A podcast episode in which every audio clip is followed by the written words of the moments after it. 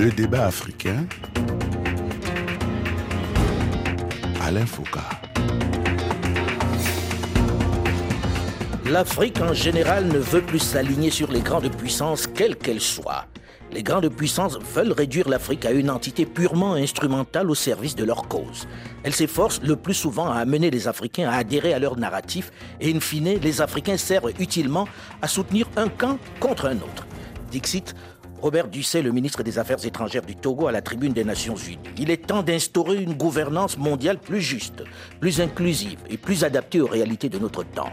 Cette phrase est du président Macky Sall, le chef de l'État sénégalais et président en exercice de l'Union africaine, à la même tribune. La 77e Assemblée générale des Nations unies aura été cette année l'occasion pour l'Afrique de se faire un peu plus entendre, à la fois sur les crises qui secouent le monde, mais également sur sa volonté de prendre son indépendance et de bénéficier d'une juste représentation au sein de cette organisation. Le temps pour le dire a manifestement changé, mais seront-ils entendus Et est-ce que cette façon claire de réclamer une meilleure représentation a des chances d'être prise en compte dans cette Assemblée dont les règles n'ont pas vraiment changé depuis sa naissance? De quel poids, de quel levier dispose l'Afrique pour se faire entendre, pour pouvoir entrer dans le sein des saints, Conseil de sécurité. Bonjour à tous et bienvenue dans le débat africain consacré ce dimanche à l'Afrique au sein de l'ONU. Avec au téléphone dans plusieurs capitales subsahariennes quelques personnalités, quelques acteurs de cette mobilisation. D'abord, Robert Ducé, ministre togolais des Affaires étrangères, de la coopération et de l'intégration africaine. Il est en direct de Lomé, la capitale togolaise. Bonjour, monsieur Robert Ducé. Bonjour, cher Alain. Second invité de ce plateau, en direct cette fois-ci de Bangui, Sylvie Bépon-Témon, ministre centrafricaine des Affaires étrangères et des Centrafricains de l'étranger. Bonjour, Sylvie Témon. Bonjour, cher Alain. Bonjour à tous. Jean-Emmanuel Pondy, notre troisième invité, est universitaire. Il est en direct de la capitale camerounaise, auteur et politologue, recteur de l'Université d'éthique, technologie de l'information et de la communication de Yaoundé. Bonjour Jean-Emmanuel Pondy. Bonjour Alain Foucault. Quatrième invité de ce plateau, et pas des moindres, le docteur Cheikh Tidiane Gadio, vice-président de l'Assemblée nationale du Sénégal, ancien ministre des Affaires étrangères et président de l'Institut panafricain de stratégie. Bonjour docteur Cheikh Tidiane Gadio. Bonjour Alain et bonjour aux autres collègues et amis. Alors j'ai envie de commencer par vous, Cheikh Tidiane Gadio. Comment avez-vous vécu ces différentes interventions des Africains à la tribune des Nations Unies il y a quelques semaines? Avec euh, bien entendu beaucoup de fierté, beaucoup de fierté, mais en même temps aussi euh, beaucoup de questionnements sur euh, pourquoi nous sommes restés depuis euh, que euh, notre illustre frère Kofi Annan euh, avait initié la réforme euh, globale du système des Nations Unies et que le débat a très vite tourné autour de la réforme du Conseil de sécurité pour, une, euh, pour un Conseil de sécurité plus juste, plus équilibré, plus inclusif. Pourquoi après plus de 20 ans de procédure, on est au point mort, au point que nos dirigeants euh, ont, euh, se sentaient obligés cette fois-ci euh, de durcir un peu le ton, de taper sur la table. Euh, ils se rendent compte que la diplomatie, la persuasion apparemment ne marche pas. Il est temps de passer à une vitesse supérieure. Euh, les Africains sont trop élégants, trop raffinés pour utiliser la force, euh, parce qu'ils ont subi la force brutale à travers l'histoire. Euh, mais aujourd'hui, les Africains se rendent compte que c'est le temps de la fermeté. C'est le temps de la fermeté parce qu'on en a franchement assez d'un système qui continue de perdurer dans l'injustice, dans le déséquilibre et principalement au détriment de l'Afrique. Alors, Robert Ducé, vous qui avez prononcé ce discours à l'Assemblée générale des Nations unies, est-ce que vous avez reçu des retours des grandes puissances? Est-ce que vous avez connu une certaine pression? Est-ce qu'on vous l'a reproché d'avoir été aussi oui, dur? vous saviez, Oui, soyez rassurés que nous avions bien sûr reçu euh, des retours de, de, certaines puissances. Il va de soi que parce que nous nous sentons dominés, ces puissances-là ne sont pas contentes. Mmh. Donc, pour nous, ce n'est pas ce qui est plus important. Ce qui est plus important, c'est que aujourd'hui, comme vient de le dire euh, notre aîné Tidiane, euh, nous sommes euh, nous sommes en train de prendre notre responsabilité et que désormais notre voix doit être écoutée. Vous saviez que dans ce combat aujourd'hui, où l'Afrique malheureusement reste toujours dominée par les mêmes puissances, il appartient à nous les Africains d'être unis et de décider. Et je suis, j'ai la certitude que si nous décidons, ils n'auront pas de choix que de nous suivre. C'est ma certitude à l'heure où je vous parle. Alors aujourd'hui, au sein des Nations Unies, quand on prononce un discours comme celui que vous avez prononcé, qui était sans ambiguïté, en dénonçant par exemple les pressions que l'on exerce sur vous lorsqu'il y a à voter au sein de cette illustre assemblée, euh, est-ce qu'il y a des gens qui sont venus en vous disant vous avez raison et est-ce qu'il y en a qui ont pris un engagement en disant on va vous accompagner? Parce qu'on a vu des engagements depuis longtemps qui étaient juste de circonstances, mais est-ce qu'aujourd'hui vous avez le sentiment que quelque chose a bougé? Moi, moi, je pense personnellement que quelque chose a bougé, mais ça a bougé timidement. Évidemment, du venant du continent africain, le soutien est total. Mmh. Mais de nos partenaires, ce n'est pas ça parce qu'ils pensent toujours, comme nous l'avions dit, que nous sommes à leur service. Ils peuvent nous utiliser comme nous voulons, comme ils veulent. Mmh. Donc, euh, sur ça, je crois que c'est par notre détermination euh, qu'ils le veuillent ou pas, ils, sont obligés, ils seront obligés de changer. Mais pour le moment, le changement est très timide. Alors, Sylvie euh, Thémon, vous, vous avez des rendez-vous pour la Centrafrique au sein de, cette Assemblée, euh, de cette ONU. Euh, comment avez-vous vécu cette, on va dire, cette 77e Assemblée générale des Nations Unies? Ça vous a reconforté et vous partez là-bas en étant un peu plus fort, plus sereine? Écoutez, oui, j'ai vécu cette 77e Assemblée générale avec beaucoup de fierté. comme l'a dit le grand frère Tidiane, c'est certaines allocutions ont été assez, assez fermes mhm. et euh, ont parlé au nom de tous les pays africains. J'étais d'autant plus euh, réconfortée parce que vous savez que nous avons la République africaine qui est au banc, je dirais à la barre plutôt du Conseil de sécurité concernant un certain nombre de sujets, mhm. notamment les opérations de maintien à la paix ou les sujets d'embargo, de, de sanctions. Et c'est très réconfortant de se savoir soutenu par l'ensemble des autres pays et surtout d'avoir des discours qui viennent appuyer les discours que l'on tient et pour lesquels on nous dit qu'on est, on, est inamical parce qu'on dit certaines vérités. Mais c'est bon de l'entendre dans cette tribune, euh, au milieu de l'ensemble des pays euh, de, l'Organisation des Nations Unies. Je remercie mon, frère Robert d'avoir tenu ce, ce discours. Je le félicite parce que je pense que ça va nous permettre d'être encore beaucoup plus libres, totalement émancipés dans nos, dans, dans, dans nos voix mais euh, la Centrafrique sera aux, Nations Unies dans quelques semaines ou dans quelques mois, je ne sais plus. Euh, euh, est-ce que vous vous appuyez dessus pour pouvoir parler et est-ce que vous avez été approché par les partenaires après, cette, après ces différentes sorties?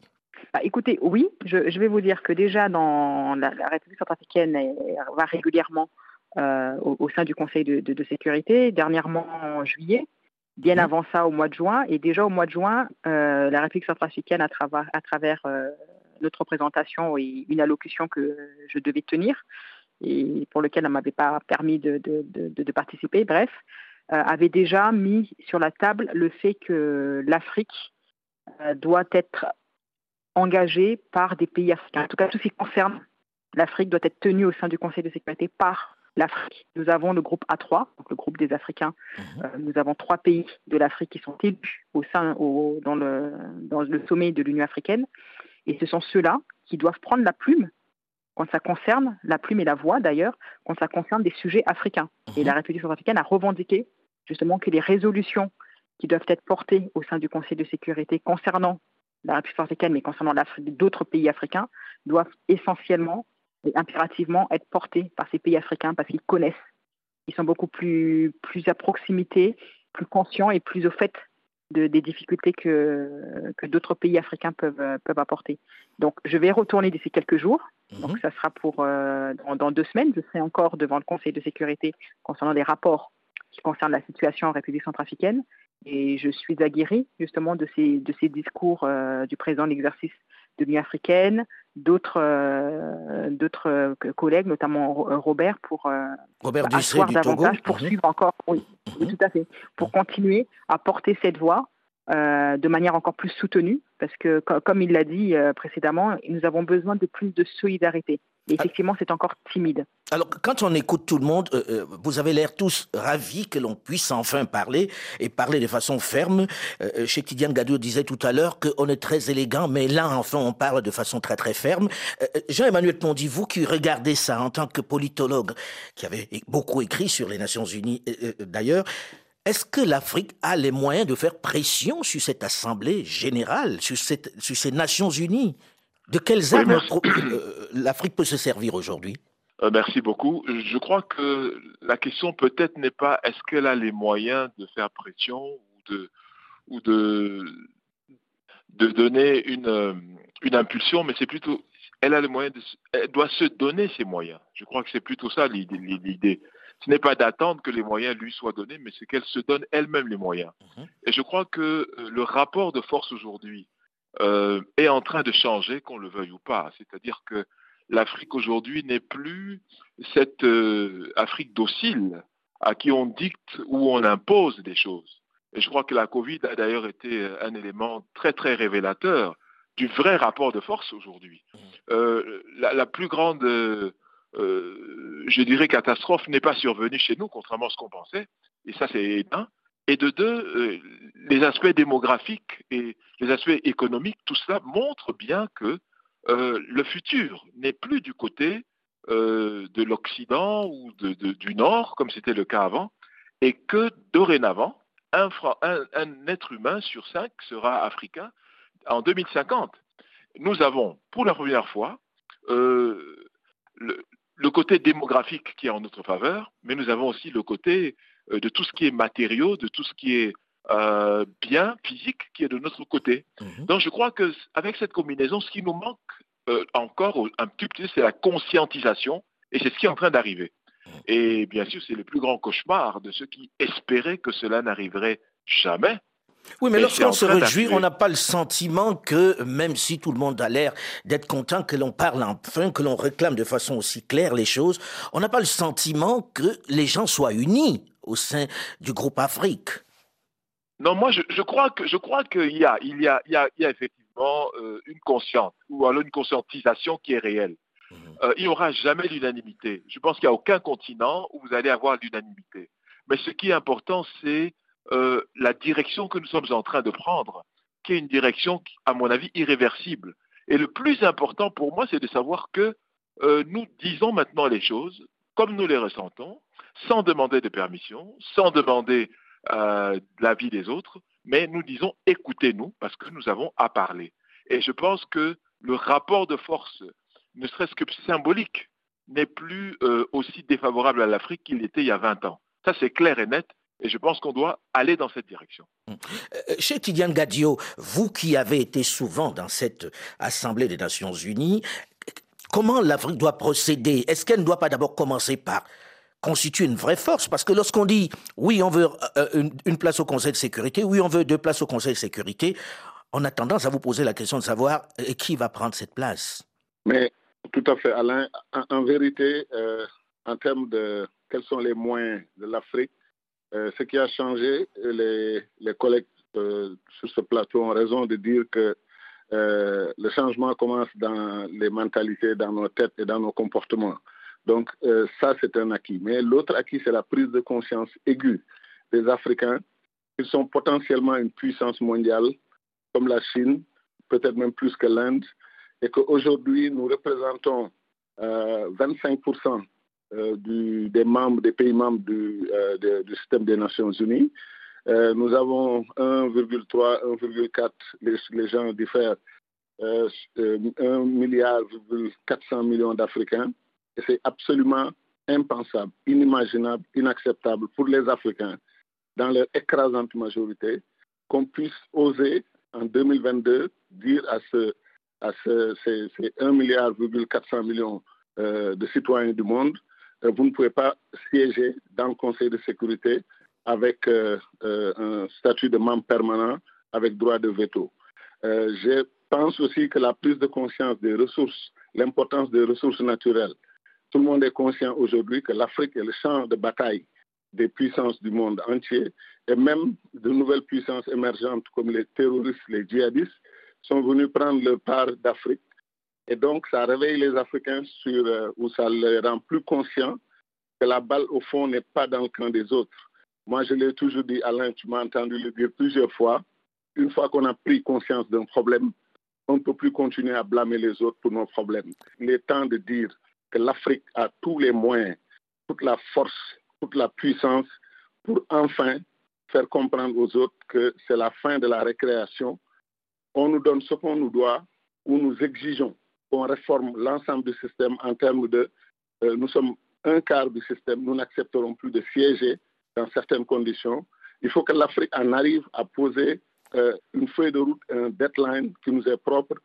Si on ne nous donne pas ce que nous voulons, euh, on agira de telle ou de telle sorte. Et je pense que les gens vont venir en courant euh, pour négocier, parce que là, ils pensent que nous avons accepté le statu quo qui nous a été imposé, plus de 20 ans de discussion sur les réformes, aucun résultat probant. Mais quand on entend Joe Biden dire que ce système, au fond, est injuste, il faut effectivement que l'Afrique entre parmi, euh, siège parmi les membres permanents euh, on, on, voit que ça évolue. Ça évolue. Maintenant, ça, ça, évolue peut-être, mais en même temps, on a envie de dire, euh, une fois qu'on a dit ça, qu'on a fait ce constat, et c'est vrai que vous avez l'habitude de dire, lorsqu'on a pris conscience d'un problème, c'est déjà le début de la résolution. Mais les jeunes ont envie d'entendre, Robert Duissé, que voilà, voici comment on va poser les choses, comment on va faire, puisque c'est une question de rapport de force. Voici comment on va agir pour que ça les contraigne. Qu'est-ce que vous dites à ça? Non, Moi, je pense que, euh, comme vient de euh, le dire euh, les, les, collègues, mm. euh, c'est une la responsabilité première, elle revient aux Africains que nous sommes. Mm. Et euh, le, le, grand frère Tidiane Gado vient, Gadio vient de le souligner. Nous faisons 25% des membres du Conseil, des, membres de, de, de, des Nations Unies.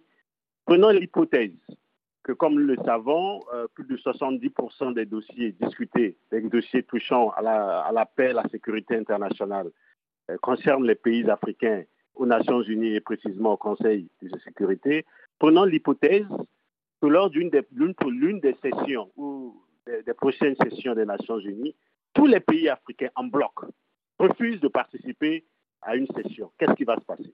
Pour moi, c'est une hypothèse que nous devons euh, essayer de, de mûrir. Mm-hmm. Parce qu'on se retrouve, nous, nous sommes, c'est la 77e session, il y aura la 78e, 79e, etc. Et tous les pays africains, de manière unanime, par le biais de l'Union africaine, décident de ne pas prendre part. Ça veut dire 54 nations qui ne prennent pas part. On l'a perdu? Alors là, il était en train de, planter le décor, Sylvie. Imaginons ce, on va dire ce cas de figure où les 54 États ne se présentent pas. Est-ce que vous pensez ça faisable déjà, compte tenu des divisions qu'il y a et compte tenu des pressions? Est-ce que ça peut arriver, ça? Alors, la, la, la, première question, euh, quel effet ça serait? Ça serait un effet, assez, un message assez fort. Mmh. Parce que je pense que là, on réaliserait l'importance de l'Afrique au mmh. sein de, de, de, cette organisation des Nations Unies. Deuxième temps, est-ce que ça peut arriver? Bah, C'est aussi notre capacité à savoir nous organiser et à savoir décider par nous-mêmes de nos propres sujets, de notre propre avenir, qui est remise en question. Donc, au sein de l'Union africaine, il faut que nous nous posions les bonnes questions et que nous entamons les pas sur des, des revendications. Oui, mais lorsqu'on regarde ce qui s'est passé, lorsqu'on regarde ce qui s'est passé dans le vote aux Nations Unies euh, pour des sanctions euh, contre la Russie, on a vu la division qui existait. Il y a certes eu quelques États qui se sont, on va dire, qui ont choisi de ne pas être là, mais il n'y a pas eu cette unanimité dont vous parlez. Est-ce que vous croyez sincèrement que c'est faisable? C'est faisable. Je pense que c'est faisable parce que comme, comme de, mes autres collègues l'ont dit, c'est une prise de conscience qui, qui est en train de, de, de, prendre forme. Il faut continuer à travailler cela. C'est pour ça qu'il faut continuer à porter la voix, même si aujourd'hui euh, quelques courageux osent le faire. Il faut que nous continuions, que nous ayons cette audace de, de le faire parce que c'est une revendication légitime. Il s'agit d'une représentation il s'agit d'une. L'Afrique aujourd'hui a toute sa place à prendre. Alors... Une représentation démographique et géographique est justifiée. Mmh. Aujourd'hui, on ne peut pas prendre des décisions du monde qui concernent d'ailleurs beaucoup l'Afrique mmh. sans que l'Afrique y participe. Je pense que beaucoup de pays africains, au vu de l'histoire, à, à l'expérience et les compétences, pour aussi participer à justement à cet organe de, de, de paix, à asseoir une paix qui soit beaucoup plus juste, euh, et plus, collective et plus harmonieuse. Absolument. Alors, on, on, va, on, va, en parler dans la seconde partie du débat africain, et puis j'espère qu'on aura retrouvé Robert Dussé, euh, qui qu'on a perdu en chemin. Et euh, dans la seconde partie, on se retrouve juste après une nouvelle édition du journal sur Radio France Internationale pour la seconde partie du débat africain. Restez à l'écoute.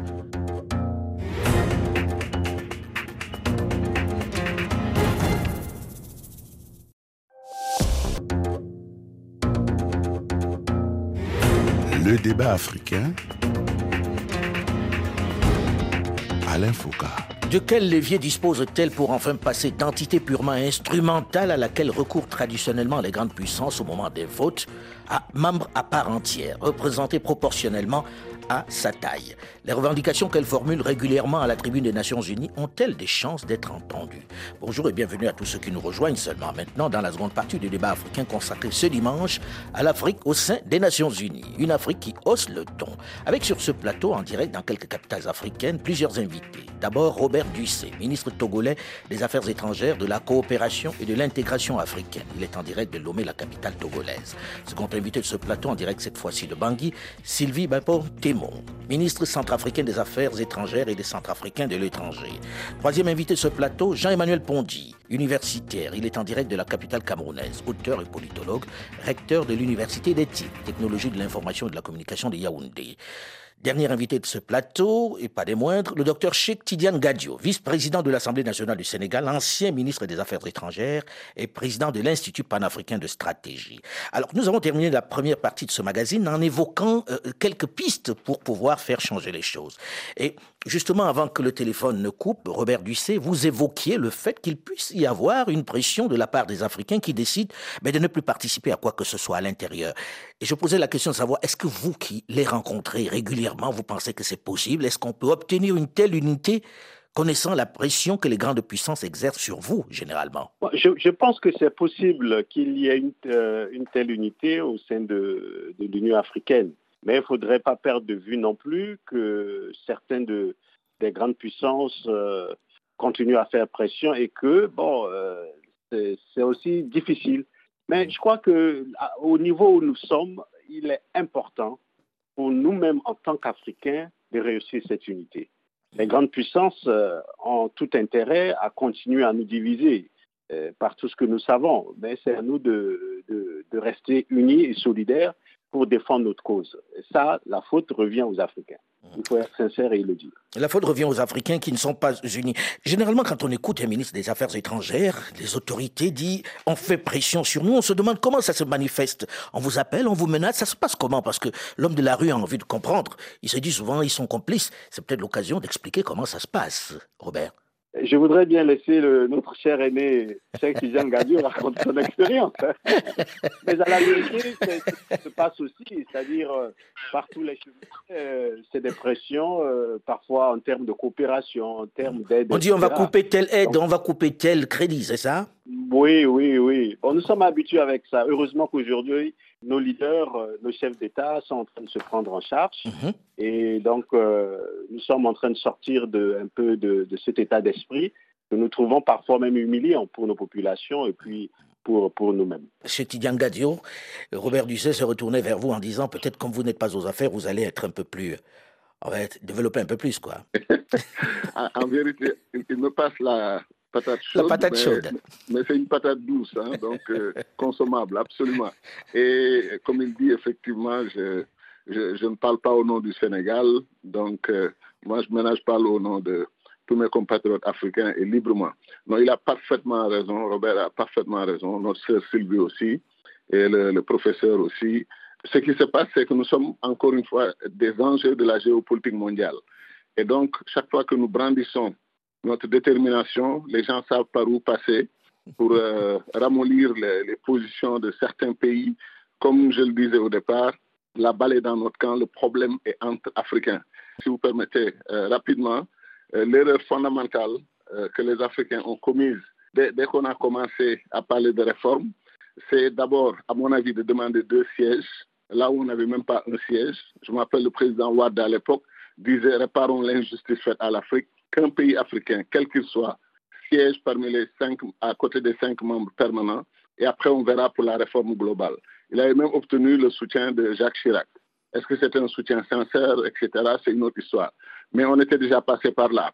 Ensuite, les Africains se sont alliés avec les G4, Japon, Allemagne, Brésil, Inde, qui cherchaient un siège euh, de membres permanents. C'était une erreur. Avant d'être aussi aimable avec ces pays-là, on devait d'abord s'occuper de nous-mêmes et de régler l'injustice historique qui nous est faite. Rien ne justifie que l'Europe ait trois représentants, la France, l'Angleterre, la Russie, qu'on ait de l'autre côté les États-Unis et qu'on ait euh, la Chine, et sans qu'il y ait une présence africaine avec les mêmes droits. Ça, c'était donc des problèmes que les Africains, euh, les Africains devaient être conscients de cela. En plus, à l'interne, on s'est mis à discuter l'éventuelle répartition des sièges. Voilà qu'on partage un gâteau qu'on n'a pas, encore. voilà. Et, et, anglophone versus francophone versus arabophone.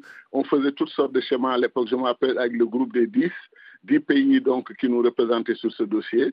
Aujourd'hui, nous avons fait tout ce bilan. Nous avons compris nos erreurs. On ne nous prendra plus à ce jeu. Et je suis tout à fait d'accord avec mon frère Robert. Euh, je l'ai déjà d'ailleurs défendu plusieurs fois dans plusieurs conférences. Il est temps que les Africains, sans l'appeler ultimatum, imposent un deadline. Vous avez six mois ou vous avez trois mois pour nous apporter une réponse très concrète. Est-ce que vous ouvrez le Conseil de sécurité, les membres permanents à l'Afrique? Alors, il nous amène tout de suite la question, oui, mais vous êtes 54, qui va vous représenter Mais la réponse, c'est que ça ne vous regarde pas. Ce n'est pas votre problème, c'est le problème des Africains. Et nous, on saura comment nous asseoir et régler ce problème, lever tous les malentendus. Mon avis, c'est qu'aucun pays d'Afrique ne peut représenter tout seul l'Afrique. Ce pays portera le drapeau de l'Union africaine au sein du Conseil de sécurité, ne parlera pas au nom de son drapeau national ou de son pavillon national. Ce pays, moi j'ai une idée, j'ai une proposition, peut-être qu'on en discutera une autre fois, mm. mais je pense qu'il faut régler ce problème et dire aux puissances occidentales et autres, ce n'est pas votre problème, qui va représenter l'Afrique. Laissez-nous faire, nous sommes matures, en gros. Euh, Jean-Emmanuel Pondy, le politologue que vous êtes, qu'est-ce qu'il en pense? Est-ce que c'est faisable? Très concrètement, quand on entend, c'est très beau. Est-ce que lorsque vous regardez, vous vous dites, ils peuvent le faire aujourd'hui. On peut mettre en œuvre les propositions que l'on entend de Cheikh Tidiane Gadio, que l'on entend de Robert Dusset ou encore de Sylvie. Non, je crois que rien n'est impossible à qui est déterminé à arriver à une position et à un changement? Nous avons à l'intérieur de l'Afrique tout ce dont nous avons besoin pour faire valoir nos droits et nos privilèges. Mais euh, en fait, en tant que politologue, justement, quand on regarde bien la composition du Conseil de sécurité et quand on regarde aussi le moment depuis lequel on a tenté de le changer, c'était en 1979, ça fait plus de 40 ans, mhm. on est en droit de se poser la question si ça va jamais arriver de leur point de vue. Pourquoi? Parce que en fait, quand on prenait la théorie réaliste, l'approche réaliste des relations internationales, qui met euh, en avant le, hard power, c'est-à-dire la, puissance militaire au-dessus de la puissance économique ou, grise, c'est-à-dire l'intelligence, vous voyez bien qu'ils n'ont pas intérêt à changer quoi que ce soit. Si moi j'étais la France, la, Grande-Bretagne, les États-Unis, la Chine et la Russie, je ne suis pas sûr que je travaillerais pour changer quoi que ce soit. Mhm. Parce qu'en fait, on ne dilue pas la puissance qu'on a ça ne se fait pas. Et donc, par conséquent, depuis 40 ans, personne ne peut nous dire qu'ils n'ont pas trouvé la solution ou bien qu'ils ne peuvent pas accepter les propositions. Moi, je crois que c'est une position idéologique forte qui consiste à refuser, à résister au changement. Et sur le plan de la théorie qui est la leur, ça se comprend. Donc, pour moi, nous devrions, nous devrions avancer davantage. alors, tout à l'heure, on disait. une théorie de, contour, de contournement. C'est-à-dire, nous devons créer une puissance alternative aussi forte que le Conseil de sécurité, mais peut-être pas sur le plan seulement des armes, c'est-à-dire de la puissance militaire, mais créer un Conseil de sécurité économique et un Conseil de sécurité démographique, un Conseil de sécurité de l'intelligence. Donc, redéfinir en fait les formes de la puissance. Alors euh, Robert Duzé, aujourd'hui, est-ce que vous qui rencontrez les chefs d'État africains, vous avez le sentiment que dans leur esprit, c'est clair, il va falloir se mettre ensemble pour pouvoir faire avancer ce calendrier? Je pense que théoriquement, euh, une bonne partie, oui. Mais euh, il y a encore un travail à faire sur le continent parce que, bon, malheureusement, euh, vous le saviez, il y a non seulement la division, il y a aussi la manipulation. Mhm. Et on a l'impression que certains ne sont pas forcément euh, conçus encore de ces enjeux. Mhm. Mais nous sommes dans une dynamique aujourd'hui et je crois que c'est ce que nous sommes en train de vivre, c'est qu'il y a même une pression populaire aujourd'hui. Mhm. Donc, sûrement que cette pression populaire, par le biais des médias et la conscientisation. Je crois que tout cela est en train de porter un fruit. Et ce fruit, à mon avis, euh, assez rapidement, dans quelques années, euh, cette conscientisation sera totale sur le continent africain et les dirigeants africains n'auront pas le choix. Alors, vous dites euh, euh, aujourd'hui, la responsabilité est de notre côté. On doit prendre les choses en main. J'ai envie qu'on soit très, très concret. Là, vous avez fait une proposition en disant si, par exemple, à la prochaine Assemblée, il n'y avait pas les Africains, ça amènerait quand même à réfléchir et ça bousculerait les choses.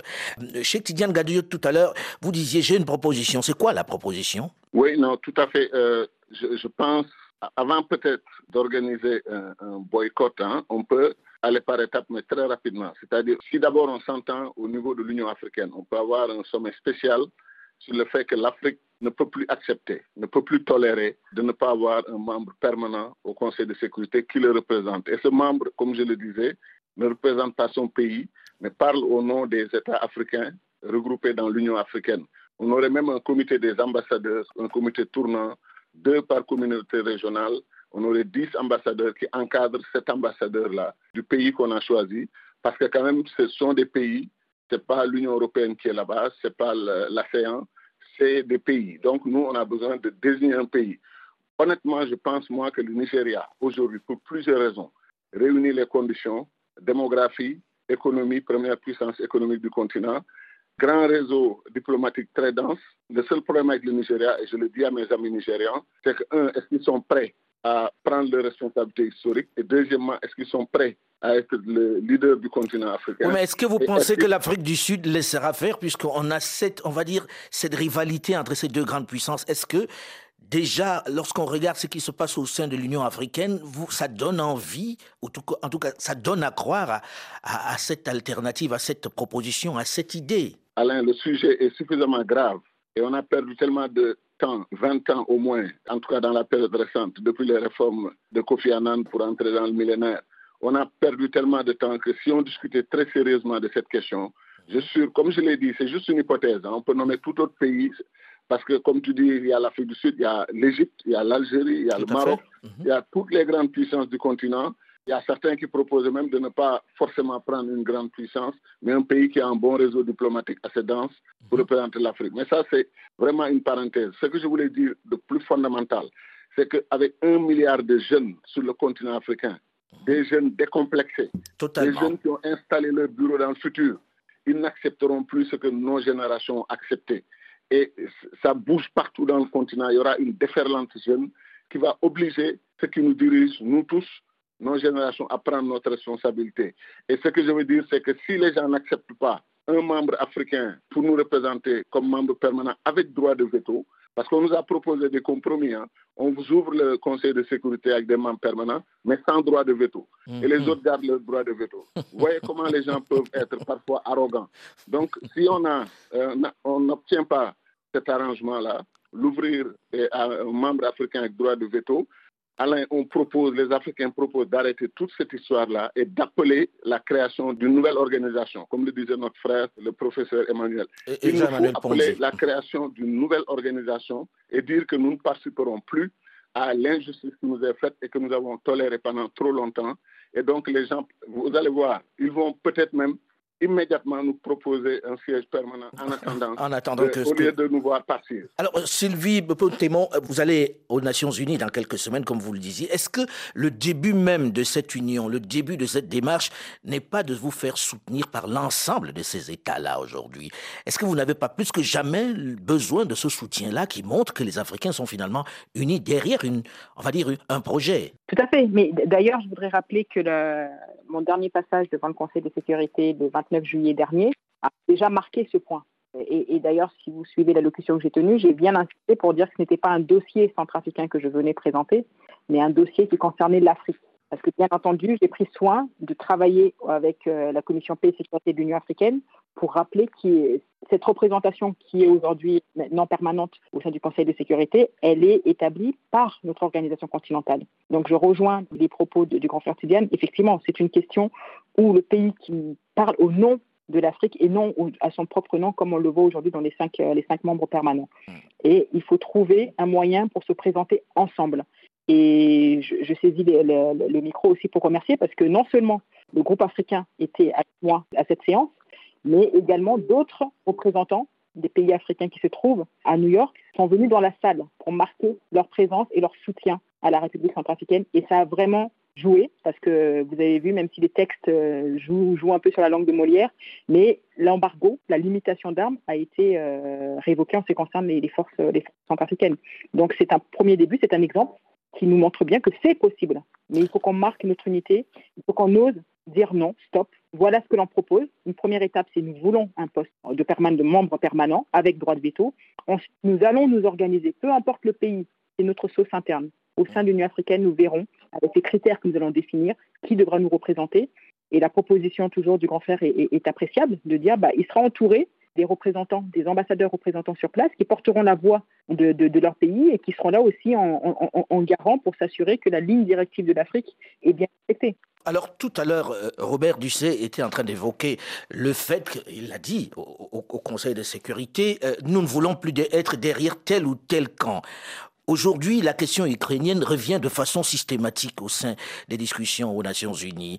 Est-ce que aujourd'hui il existe une façon de faire comprendre qu'on peut ne pas être dans l'un ou dans l'autre camp, puisqu'on a le sentiment que dès qu'on n'est pas dans un camp, on est forcément avec l'autre, Robert Dusset. Non, moi je pense que euh, nous devons nous affirmer, et c'est clair. Si vous prenez aujourd'hui la région ouest africaine, nous, notre problème, ce n'est pas ce qui se passe ailleurs. Notre problème, c'est le terrorisme, c'est la lutte contre le terrorisme, le djihadisme, etc. Donc mhm. nous, c'est la paix, la sécurité du Sahel, jusque avec euh, sur les, sur, dans nos pays côtiers, donc comme le Togo, le Bénin, le Ghana, la Côte d'Ivoire, etc. Donc je crois que, et en Afrique centrale aussi, euh, c'est la même chose sur tout le continent. Et la priorité aujourd'hui, ou les priorités des continents africains ne sont pas forcément les priorités des autres. Mmh. Oui, mais on vous appelle à chaque fois à, vous, à dire, euh, à voter contre pour les sanctions. Est-ce qu'aujourd'hui, on a compris que bon, vous n'avez pas besoin forcément de vous en mêler, que ce n'est pas forcément votre priorité? Ils ne veulent pas comprendre, mais c'est à nous de le, leur faire comprendre. Et c'est ce que nous sommes en train de faire. Et je me réjouis que, euh, de, en, la grande, en grande unanimité, euh, euh, de tous ici dans ce, sur ce plateau, et la, les populations africaines soutiennent cette démarche. Mm. les priorités africaines ne sont pas les priorités européennes, ne sont pas les priorités américaines, chinoises, etc. Donc, qu'on nous respecte et qu'on nous laisse avec nos priorités, ils veulent nous aider, qu'ils viennent nous aider en tenant compte de nos priorités et non nous imposer depuis leur bureau leurs priorités sur notre continent. En fait, c'est ce que nous devons faire. Est-ce qu'aujourd'hui, vous avez le sentiment d'être soutenu? Parce que euh, on a le sentiment que vous n'expliquez pas suffisamment ça aux populations, puisque c'est très souvent perçu comme, on va dire, des arrangements dans les chancelleries. Moi, je pense que on a, euh, le soutien que nous voulons, c'est le soutien des populations africaines. Mmh n'est pas le soutien des partenaires, c'est d'abord les populations. Si les populations africaines, si les peuples africains veulent quelque chose, c'est euh, aux dirigeants de l'exprimer et de le, faire comprendre de le faire savoir. partenaires. Euh, euh, Cheikh Tidiane Gadi, on va terminer là-dessus. J'ai envie de comprendre, aujourd'hui, quelle est la réelle demande, en deux mots, hein, parce qu'on arrive au terme, quelle est la réelle demande de l'Afrique? Est-ce deux places au Conseil de sécurité? C'est quoi exactement, concrètement, pour qu'on le sache Parce qu'on est un peu perdu, de temps en temps c'est deux, une, un, c'est quoi la demande? Non, en vérité, euh, pour sa propre sécurité et pour participer à la sécurité internationale, l'Afrique, comme le rappelait notre frère Robert, l'Afrique euh, constitue 70% de l'agenda du Conseil de sécurité. Il n'y a aucune raison que l'Afrique n'ait pas une voix si on ne demande pas une voix prépondérante, ou demande au moins une voix forte, capable effectivement de poser le veto sur la table.